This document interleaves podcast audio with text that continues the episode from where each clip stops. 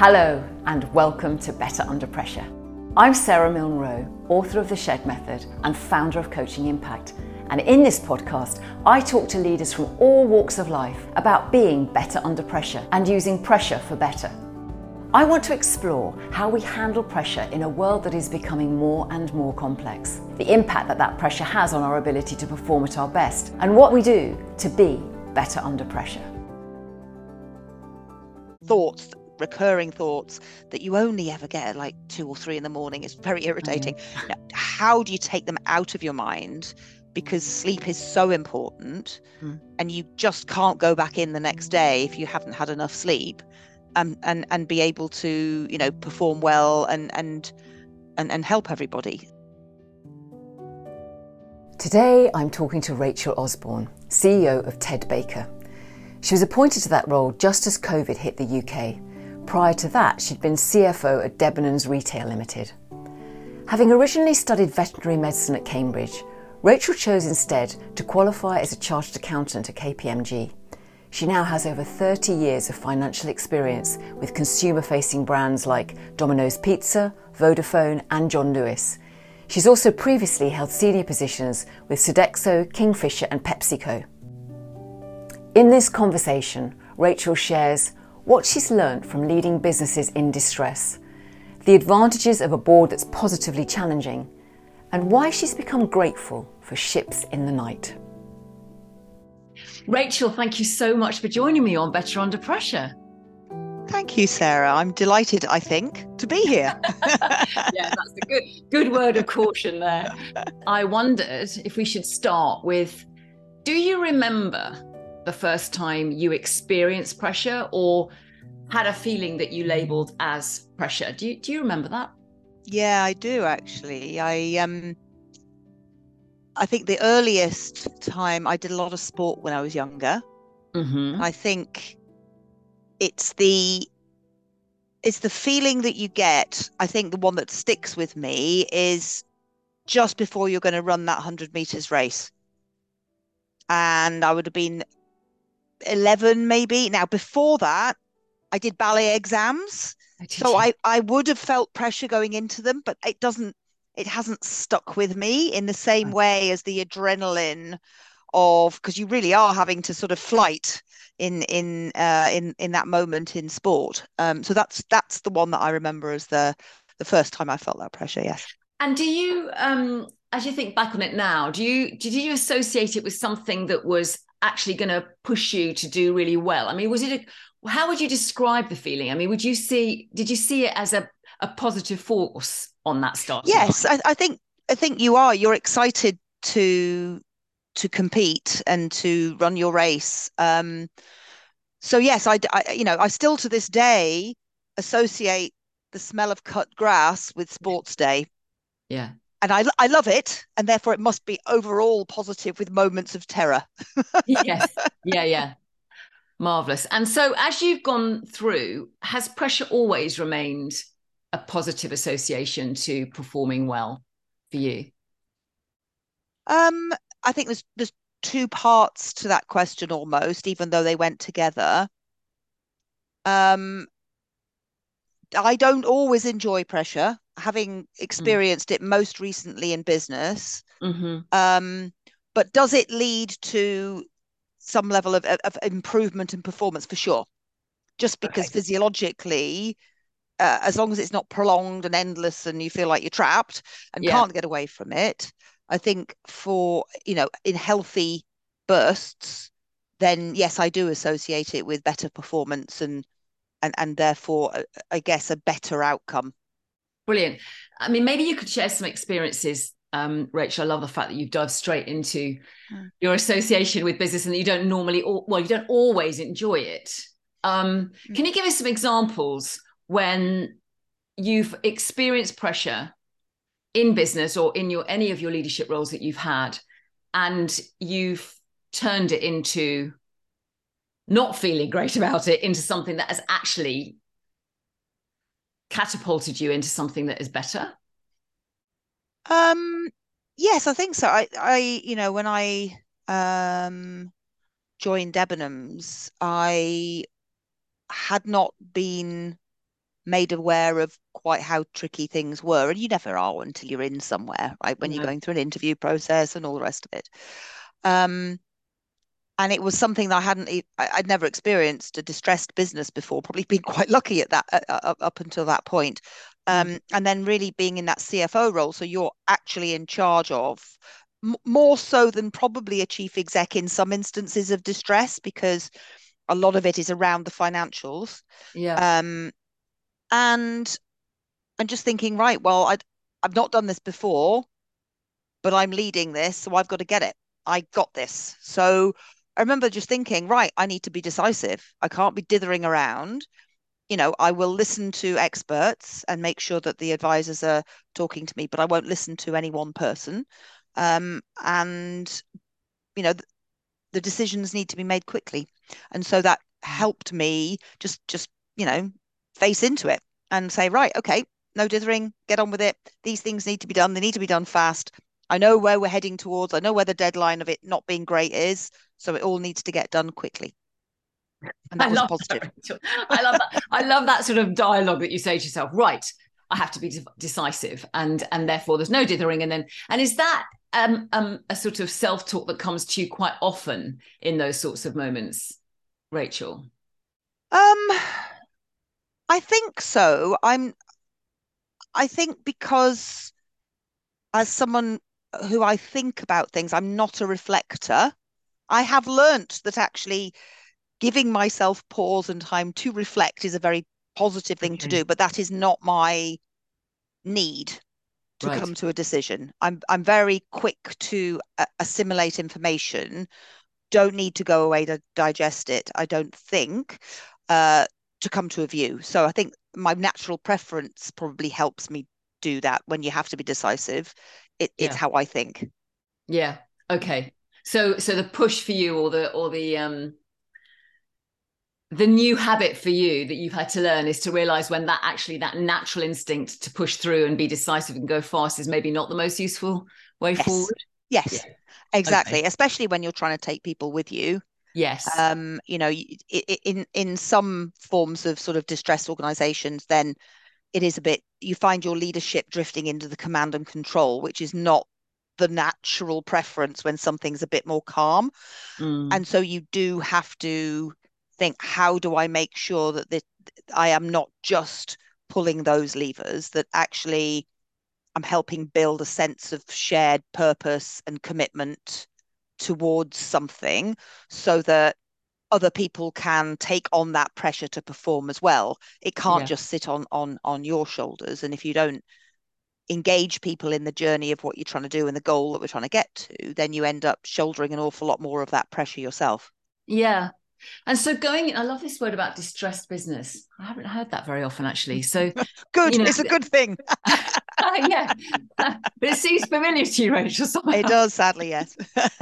um, so when you went into Debenhams, for example, how how do you go into a distressed business with a de- decisive mindset, and you're you're responsible for the financials?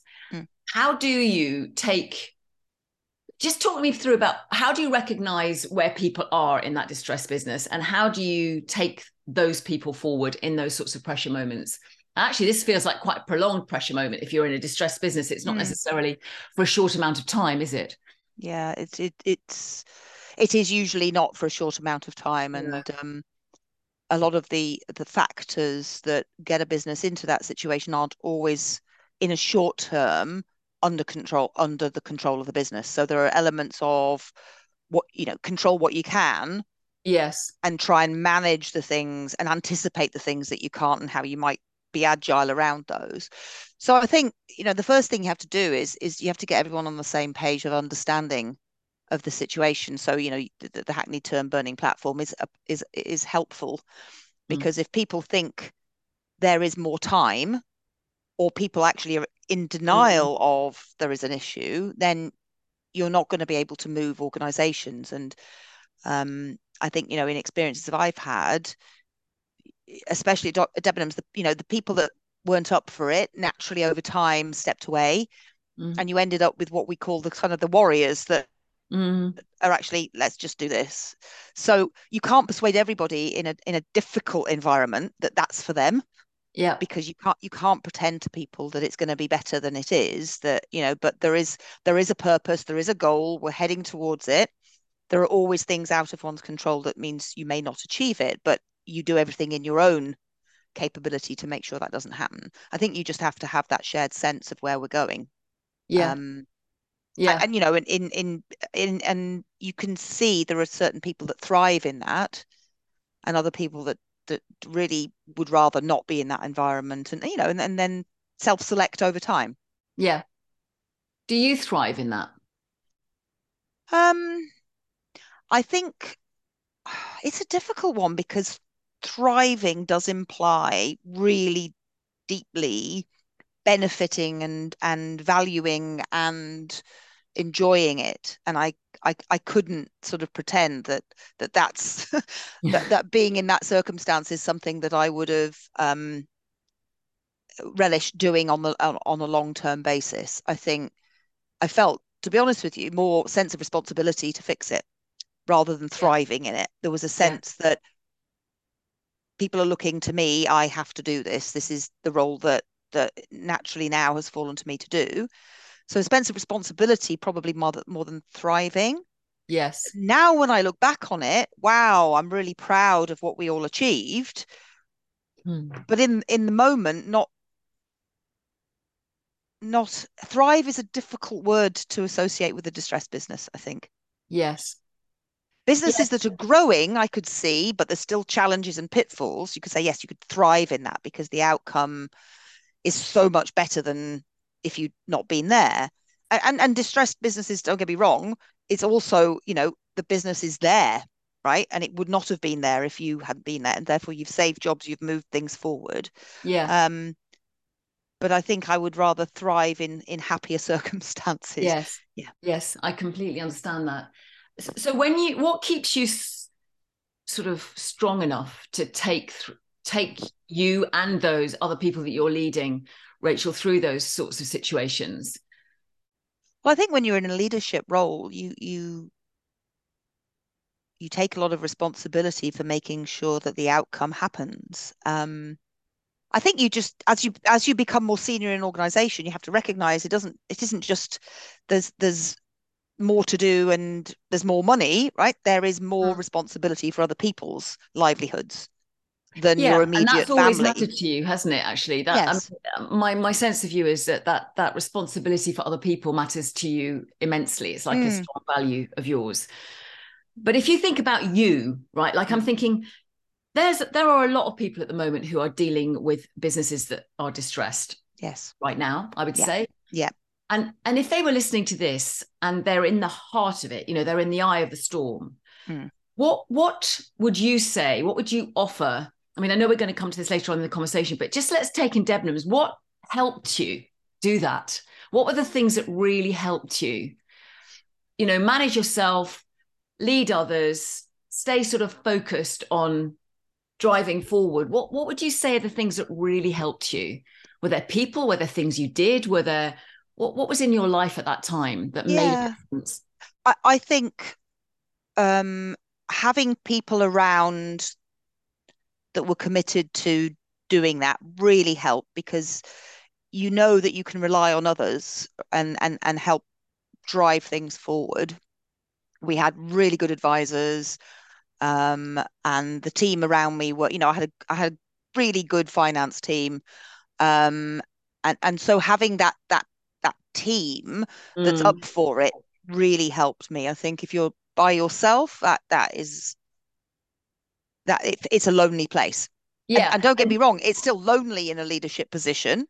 Um, but it, you know, and having people who, I mean, you know, my my board at the time were very experienced and right. and extremely supportive. They weren't shouldering the work because in a non-exec role you don't do that. You you advise and support and challenge, but that support yes um uh makes you believe in yourself more right so having yes. that having people who believe in you whether you know whether mm-hmm. you can do it or mm-hmm. not you, yourself you yeah. you know other people are kind of supporting and and helping you that's really important Oh gosh, I love this. Can we can we hover over this for a minute? Mm. Because I think what you're raising here is something very interesting around how do you get the support of your non-exec or your board, or you, you know how how did you feel that support, Rachel? Um, they were encouraging. Um, they were collegiate. They when when you know we needed to do twice weekly board calls, they were there. They were present. They'd come in mm. physically. You know, it might feel slightly different in a world post-pandemic, actually, where where people's go-to pre-pandemic was if you needed a meeting, you go to it. Yeah. And and and and now that's different. But certainly that that that presence of people in a room with you going mm-hmm. through things and and helping make sure that you haven't missed anything there's no blind spots we've got all areas covered um, yeah. was in- incredibly helpful um, and you know and the same in, in in ted baker there have been moments when there were real crises and yeah. being a plc those crises get played out in public and have to be as part yeah. of the rules of being a plc um, and yeah. certainly you know that support of the board was was incredible you know and but uh, by support you don't want them to just nod at everything you say right you no. want to have the challenge as well because supporting isn't just saying yes supporting is making sure that the outcome and you are better as a result of their help yeah and that's a really fine line isn't it between what you're talking about that sort of positive encouragement but sort of positive challenge actually mm. in, in a situation that's clearly very worrying, hmm. um, but at the same time, not so challenging. I mean, this is back, you know, it's back to that balance between when is pressure really helpful and forces you to to do better, um, and when is it actually just too depleting or too yes. overwhelming or actually then you've got a different issue that you're dealing with which is try, trying to build a relationship where you feel someone has lost faith in you mm. and i love this point that you're making around belief and faith that when you feel like you have the belief of people around you in this sort of crisis situation um, and have faith in you that's yes. hugely galvanizing isn't it it's amazing actually and mm. you sometimes only realize it in hindsight interesting in, in the moment you're you're in the zone, right? And you're all yeah. having to work together. But you know, you asking me these questions is making me reflect back and seeing how positive it was at the time, even though again, the appreciation of you know, it, it's like now that we're at a different phase in Ted Baker, when I have met with the people who were the non-execs, it's just yeah. great. There's a friendship there. Yes. But but we never spent time together as friends. Yes. We spent time together as work colleagues in in difficult circumstances under pressure. Yes. Um, but what comes out of it is a bond of I don't know, a connection that that was forged through that, but you sort of you see it only when you're looking back and then and actually I'm probably the recipient of it more now, more consciously now that we're not in that situation. And it, it, it feels great. Yeah. Yeah, it's that whole thing of we've gone through something together. It's very it's very bonding, isn't it? Yes, it is. It is. I wonder. Yeah. You know what? You're I mean, raising... other things. Yeah, go on. Mm. Go ahead. No, I was going to say other things that you you asked me about. I mean, I think at certain times, you know, we talked about yeah the balance of when actually either the the pressure and the stress has gone on too long and yes. it feels like it's endless mm. then then the things that i think are really important are just finding i think two things one where do you get your natural energy from? And for me, I know that I need to go outside and walk around and mm. and be with nature sounds a bit like not not not how I mean it to be, but just being around the natural world really replenishes me in a way that my husband says you can see it physically have an effect on me so finding what that what is your source of energy because you'll need it especially when it's ongoing and ongoing you've you know it, it it it can tip over and therefore your performance or your or your body or emotional response mm. to the stress is not positive and these two things may overlap but also how do you relax how mm-hmm. do you mm-hmm. actually come down from the heightened level that your body and you know the hormones that flow around put you into when you're under pressure. You can't that isn't sustainable. How do you then you know mindfulness or whatever thing i have you know a sports massage because i hold a lot of tension in my shoulders and my neck. And those things for me, I think without them, I would not have been able to have moments of re-energizing and getting back up there to a level to be able to to perform as well as I could. Yes. And you're very dedicated about that in terms yep. of connecting with nature and your massage and your things that you you know need to be in your life during yes. these sorts of high pressure yes long term moments and actually e- even beyond those high pressure moments just how good they are you know i was speaking mm. to you mm. earlier so since we've taken the business from public to private and that immediate pressure of being in the eye of a plc um, has dissipated slightly. Obviously, we've got a different world and we've got a different set of yes. journeys and, and and and opportunities with with the new ownership. But I've started walking every day to work an hour mm. and making myself do it. And after a while, it becomes a habit. But what I was just I was walking through Hyde Park um, on last last week and I I could feel the replenishment. I thought, gosh, I am not doing this just at weekends anymore. Brilliant. I'm actually getting it every day. And that's great. I hadn't really appreciated that because I've just been doing it for health and wellness and getting my, you know, pre-pandemic health back. Um, but I realized, of course, that's also not just exercise; it's how I get my energy, and um, and that's making me feel really good and holding on to. And yes, I I still have my sports massage. Um, I used to have it once a week. I now have it once a fortnight. But I also find with the sports massage, getting rid of the tension, Ruth, who does my massage, is brilliant. We just chat. Yeah. It's it's an hour of my time where I'm lying down. I am not yeah. responsible for doing anything for anybody.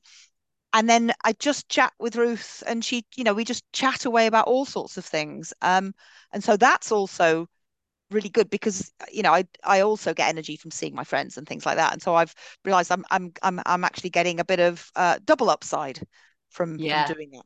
Yeah. And and I love this idea of, you know, you sort of forcing the pause. You know, by booking a massage and knowing that you've got this massage in, you know, it's forcing you to lie down. Yes. and to have a conversation. But and, and the other thing I thought was really interesting about what you just said there is making me think this walk that you said you know you were intentionally doing because you were wanting to get fitter and you were wanting to get healthier and it was post pandemic and you're feeling hazy. And now it seems to have gone into a different phase that you re- reflected on, which is actually, I'm now getting, I'm now aware of other things that I'm getting from it as well that has become sort of non negotiable for me. And yes. I love that idea of doing something almost like remedial at first and mm. then and then you feel the sort of profound impact that actually once you've gone past the surface of just healing or recovering. Mm. It goes much deeper. Yes. And I, I, it's making me think about the things that I do. You know, sometimes I do things to fix a problem or to fix the fact that I'm feeling this or um, I'm feeling unfit. So I'm going to do these exercises rather. And actually, what you're making me think about, Rachel, is just the the investment long term in something takes it through layers. Mm. Yes. Of meaning to you if you stick with it. And I'm I really love that. It only comes over time when it, it moves, as you said, it moves from doing one thing for you to doing several things for you. And therefore, it just becomes your habit. Yes. Pressure tends to turn up in one of two ways. There are peak pressure moments that are short, matter immensely, and come with a high level of uncertainty or volume, you know, like a board presentation, an exam, or a challenging conversation, and they're usually over quickly. Or there is pressure over a long duration, the pressure that feels endless and relentless. This is the pressure that Rachel's describing. To manage yourself and others through this sort of pressure, knowing how to relax, knowing how, as Rachel says, to come down from the heightened level of response that your body is under when you're experiencing that sort of pressure is vital. Her sports massage re energizes her and releases the tension in her shoulders, and she knows that walking in nature replenishes her and is a massive source of energy. She prioritises them both despite, or rather because of, the long term pressure. And this is the key point, I think. If we're not careful, pressure, particularly long term pressure, has a brilliant way of persuading us that our energy habits, whether it's walking in nature, a massage, seeing people we love, are just a nice to do rather than an essential and necessary part of managing that pressure and performing well. I hear this so often from clients. Oh, my exercise routine has completely gone off track, or I'm eating all the wrong things, as if they've lost the choice. What Rachel reminds us of beautifully is that investing in these habits over time builds layers of deeper understanding of what they mean to us. She's not only having a massage and releasing tension, she's also having a chat with Ruth, who gives her energy. By Rachel committing to her walks in nature, they've brought her a more profound awareness of the multiple benefits. These properly selfish moments that we commit to bring us multiple benefits over time, moving, as Rachel puts it, from doing one thing for us to doing several things for us. A choice that began as perhaps remedial can become profound. We have to choose to boss the pressure and invest in the things that give us the energy to be better at managing it. Do you share this with the people that you work? with? I mean, I, I know that you feel like you're slightly out of crises right now in terms of where you are with Ted Baker, but boy, you've been through a few of them. Mm-hmm. Um, you know, do you did you actively? What were some of the things you actively did with your team to help all of you manage the immense well the immense uncertainty really and volatility that you've been through over the last year particularly or more with ted baker um, we did quite a lot of work together as a team uh, with facilitation and yes. and we agreed it, it allowed us to um, create that joint sense of purpose so that there was a level of co-creation rather than it's just coming from me. Yeah. Um, I think if people feel that they've they're part of the they've cre- helped create the answer and therefore they can be part of delivering the answer. I think it's much more fulfilling for people. So we did quite a lot of that. We check in regularly. When we first started it we thought this is a bit too much but we have we started doing every day. At the beginning of the day we would do a check-in. Now most of this was like pandemic and from home and all the rest mm-hmm. of it.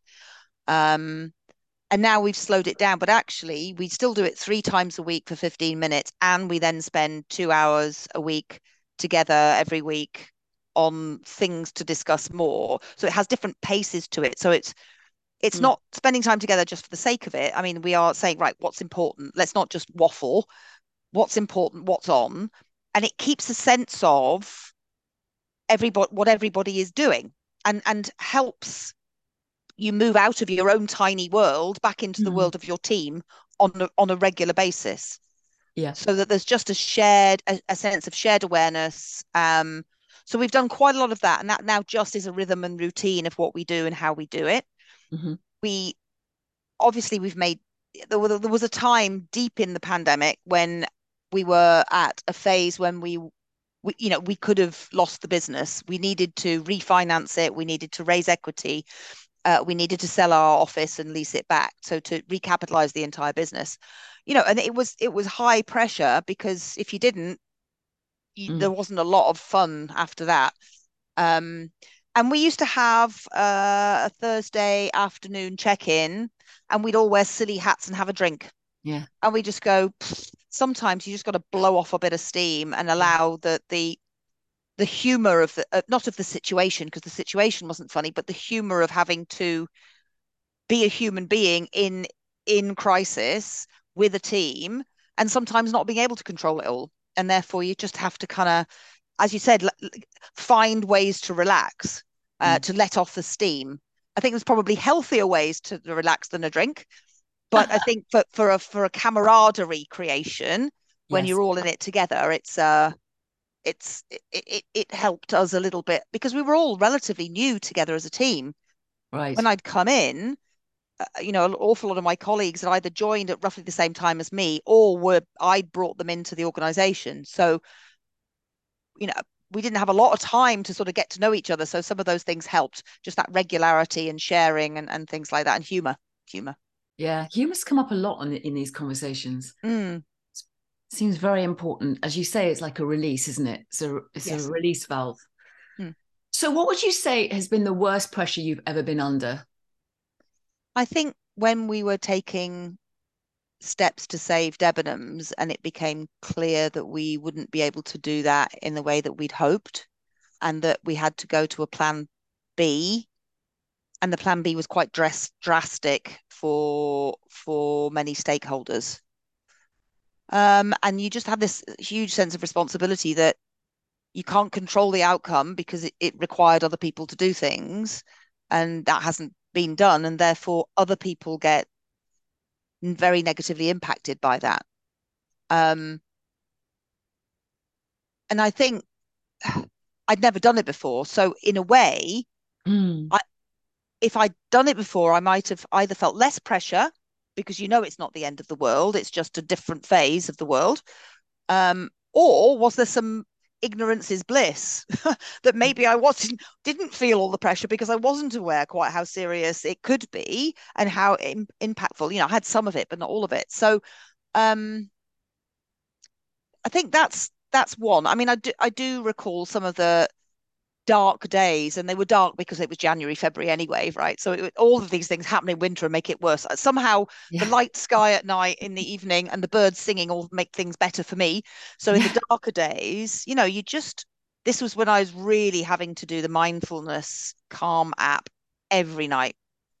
Mm. And I'd wake up and I couldn't get things off my mind. So I had to learn how to take things, thoughts recurring thoughts that you only ever get at like two or three in the morning. It's very irritating. Mm-hmm. Now, how do you take them out of your mind? Because sleep is so important mm. and you just can't go back in the next day if you haven't had enough sleep um, and and be able to, you know, perform well and and and, and help everybody. So um the, the the sort of the dark days leading up to that, I think, were the most pressure. And you just felt I need to just get through this it yes. will pass. It will pass yes. because the deadline will will will get to the deadline. But that I think that was the yeah the most difficult. And did you did you find a way that helped you take those thoughts out of your head at two or three in the morning? I did. I'm not. Yes, I did. I don't, I'm not entirely sure that I'm the most successful proponent of this particular technique, but someone was saying to me, and I think it is part of mindfulness, and I wouldn't profess to know enough about that to to talk about it in in much depth but the idea that thoughts are well someone said to me thoughts are like trains and you're standing at the station and you watch these trains come in and you let them go and and that's your thought. So you're separating yourself from your thought. That didn't work for me. I tried that. I turned mine into a river and my thoughts were in my head and i was taking them out of my head and i was placing them on a little boat and the boat was going down the river out of sight. And that works for me Wow, Rachel, that's really helpful. Mm. I yeah, think because you haven't lost them, you put them in the boat, so they still exist. So you don't yes. need to worry that you've lost whatever that thought in case there was any value in it, rather than just irritation. Um, but but for me, that that that works. That you're taking it out and you're putting it somewhere and it's going away. Was right. I still use it. Great. I, I once worked with a with a woman who had a, a strategy that worked for her, which was before she went into her bedroom, she would put all of the thoughts that were on her mind that she felt would interrupt the quality of her sleep in this bag, in this metaphorical bag, mm. um, which she would then leave outside the door. And there was a very important place where she needed to leave it, which was, you know, outside rather than anywhere close to the door. Mm. And then she would go sleep. And then when she came out, she'd pick them up. She'd hmm. literally mm. metaphorically pick the bag up and that in a similar way that you've just described was really helpful for her mm. um, and what i love about this stuff is that it doesn't matter what it is as long as it works yes exactly exactly and it's interesting i, I like that one she's put yes. what in yes. into the bag the thinks the thoughts that she wants to pick up in the morning she probably yes. didn't put the other rubbishy thoughts in there that she wanted to get rid of no no maybe she needed two bags there's a whole yes. the rubbish bag on. and the keep yeah. bag yeah yes exactly okay great where are you now with your relationship with pressure and the choices that you've got ahead of you, Rachel? Yeah, I would like now to have pressure that is healthy. I felt that four and a half years of, of what I've just gone through, mm-hmm. large chunks of that were not healthy for me. Hence the the just dis- the decision to do all of the change in my exercise regime and the mm. walking and and the eating fasting type thing. Um and i don't want to go back to a place that that feels that that stressful. There's a difference between pressure and stress. Yeah. and you know it's all self-created right?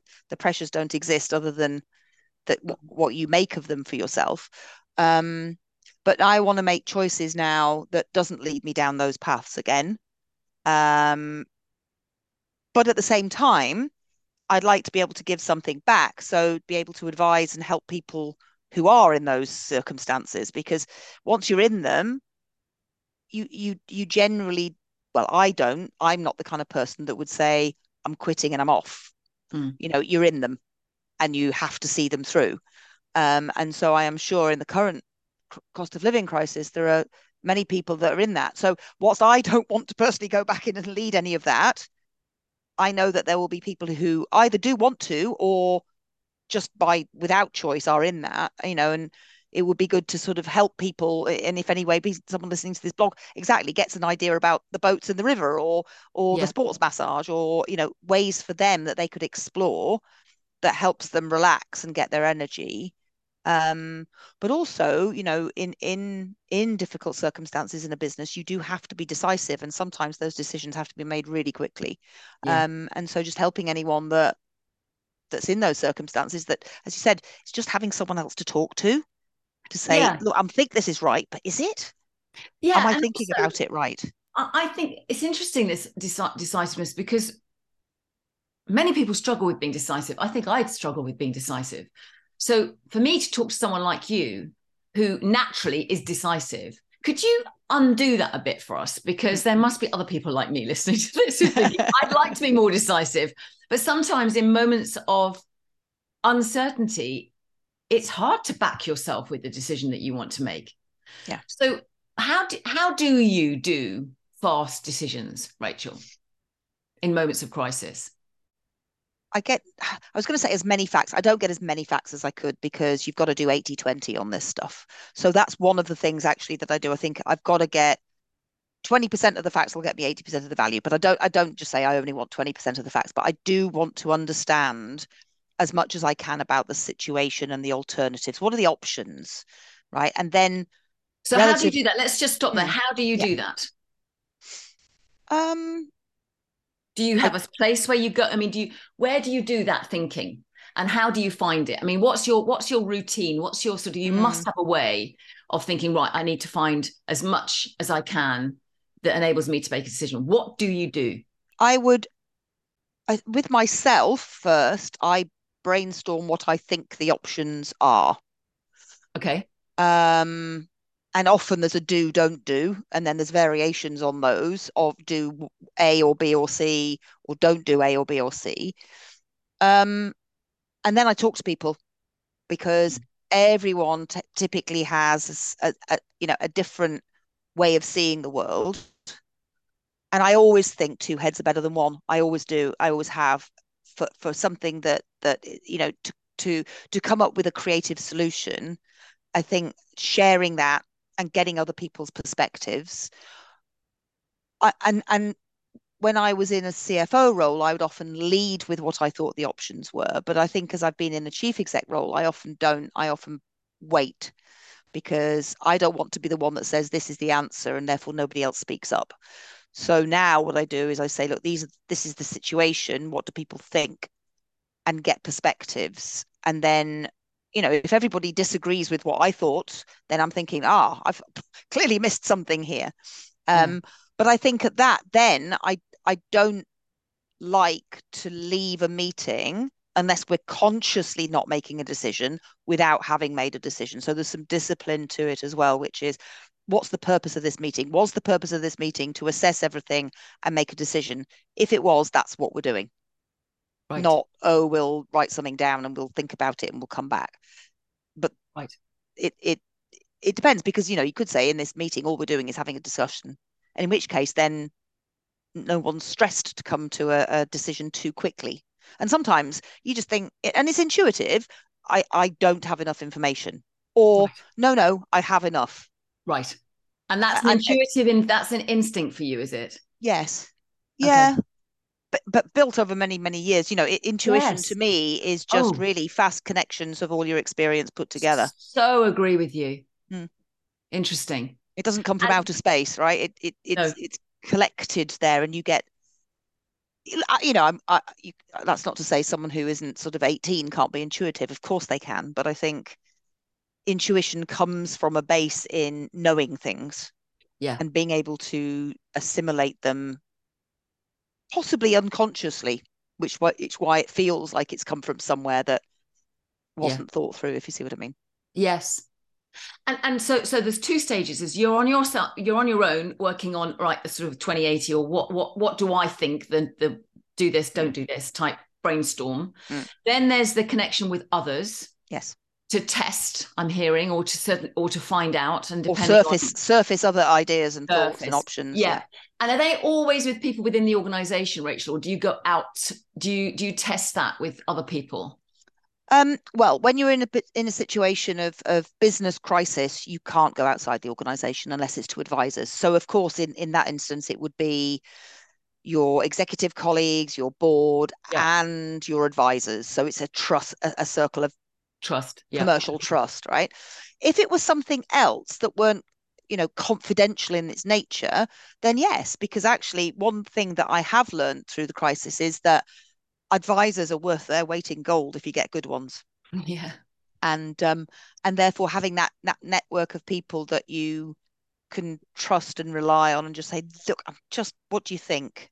Mm. Um, but in business it's difficult because you know many so, so many things are deeply confidential that you yeah. you, know you can't. Yes. Um but um you know, it's, it's like in, in your personal life, you a lot of it goes in on, on in your own head, but you need to check in with your friends to make sure you're not lost the plot. Yes. you know, yeah. yeah. check in with reality. Yeah. So you've done the thinking on your own, you've taken it to your team and maybe your board and maybe your mm. advisors. And then what do you do? Well, if we haven't made the decision by then, I make it because, uh, or, or it's not important to make a decision, and therefore it's fine. We carry on not making a decision. Um, okay, but usually in those circumstances, decide. Yeah. Yes. Yeah. Okay. Why do you think we find some of us find that difficult? well, I don't know. I mean, well, what do you what do you find? Why why do you not?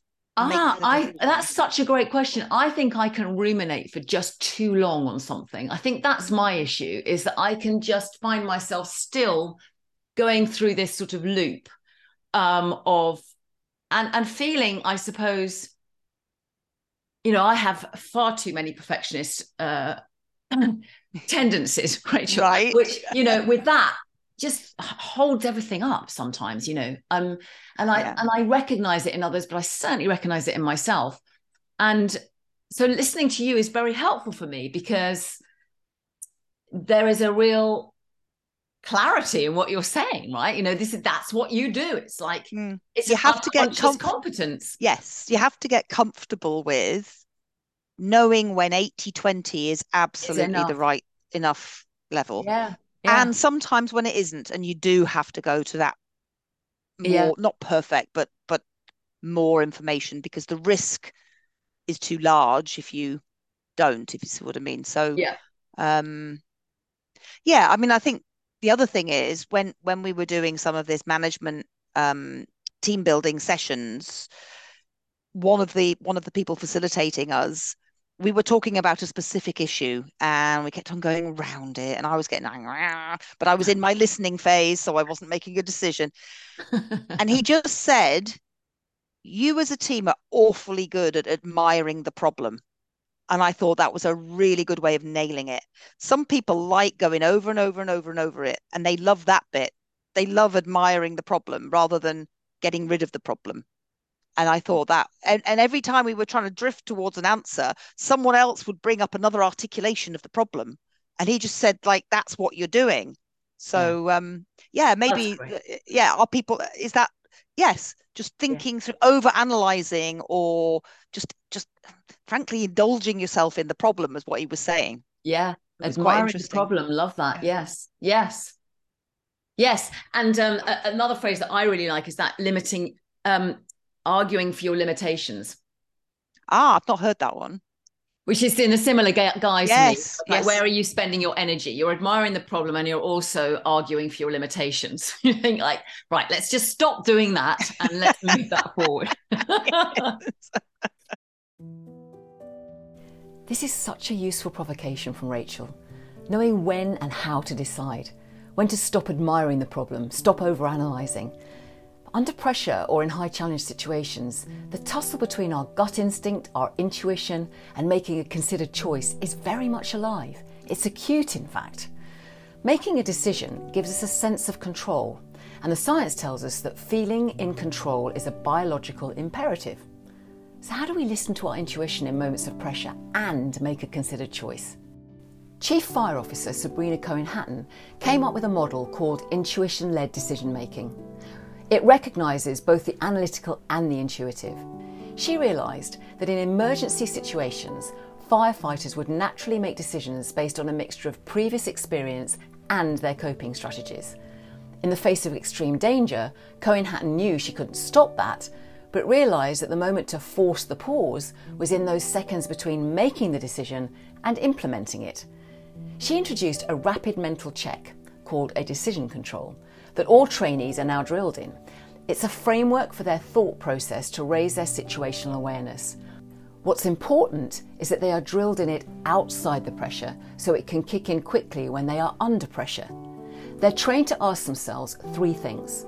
One, why am I doing this? What's my goal now? Two, if I follow my intuition, what might happen? Three, how well do the benefits outweigh the risks? Now, while most of our decision making is not about saving lives, having a framework like this or like Rachel's can help in making decisions under pressure. There are two questions, as you know, I always ask at the end of the podcast, which is, you know, if you had to offer or pay forward two things to anyone listening to this podcast who would like to be better under pressure, what would be your two offers to pay forward? I think they come from a place of, of my own experience, um, which is that if you are in difficult circumstances for a, for a, a lengthy space of time, then absolutely find what gives you your energy. Whether you're an extrovert, an introvert, a bit like me, I'm a bit of both. What really can you do in either your everyday or at least once a week that really helps build up your tanks again of, of, of energy. So that'd be the first one. And differently to it, but maybe connected, but learn how to bring down your level of activity. You know, physiologically, you've got adrenaline and cortisol, and they are bad for you in lengthy doses um, because they uh, give you high blood pressure, they speed up your heart, um, they do all sorts of other horrible things to to you know that means can lead you to an imbalance of things going on in your body and your mind. Um, so find ways of genuinely relaxing and getting rid of unhelpful thoughts and listen to your body. If that's tension, like me, get a deep tissue massage or something. Mm. If it's mindfulness that helps getting rid of issues on a boat down the river, whatever, find those things for you and do those every day when you're at that if you're starting to feel that you you know you're trapped yeah. that to me is a sign that it's gone on too long for you. Therefore you yes. need to start taking action. Yes. And just on that rachel what are your first signs that that's happening to you? A bit of panic. And where do you feel panic? Chest a bit of I can't do this. Yeah. I want to get out of this. I don't know how to get out of this. Yeah. Um, and therefore you're in negative thoughts rather than yes, I can do this, and I've got people around me that can do this, and we're going to do it. You don't, yeah. you don't, you don't spiral into those. You spiral into the ones that everything, everything can't be done. Yeah. What what I remember actually, it's the first time you've mentioned it in this podcast. But I, if I had to put a word that I you've used with me when we when we've been together, that word trapped is a real sign for you. Mm, yes, it is. Yeah. And it feels like it's a physical feeling of being trapped, which is a tightness in the chest, but also yes. a mental feeling of yes, what's my way out? Yes, exactly. This? Yes. and uh, so I can absolutely imagine why nature for you is a complete release of that because Oh, yeah. Yeah. I mean, I we went up to Norfolk um, last weekend and the, I've never been to the to the wash area. It's just mm. flat, flat, flat. The sky is at its most huge, right? Because there's no hills in the way. And we just saw these birds, the, you know, the murmurations. Well, they're not called murmurations if they're not starlings. It's called something else. Anyway, that you know, where you just see this cloud of birds and swirling and moving. It was so extraordinary. So find find your equivalent of what that is, because it is. It's you. You're in an endless space. Yes, and then you can. Uh, I was talking to David Shelley, the CEO of Hachette, last week, and he was saying he had a similar moment up on the top of a mountain that he remembers getting real clarity at the top of that mountain, and everything seemed to sort of feel possible. And yes. and and that was years ago for him, but he mm. can still pull forward that moment in yes. his mind. He said, "I can feel it, I can sense it, I can smell it, I can see it." And i think what what you're saying is something very similar is that you'll that'll never leave you that moment. Yeah. And and so you can recall it as and when you need it. Mm. yes. And it takes you back to that feeling. Yeah. yeah i'm sure i'm sure there are others you know for me it's visual but for many people it's smell yes. or it's or it's hearing a noise but smell is very evocative. So as i said the the the cut of the cut of green grass you know i'm just straight back on that yeah. athletics pitch aged 15 or whatever it is um yeah. but what what is good is to find the really really positive ones um, that that energize you. Yeah. Brilliant.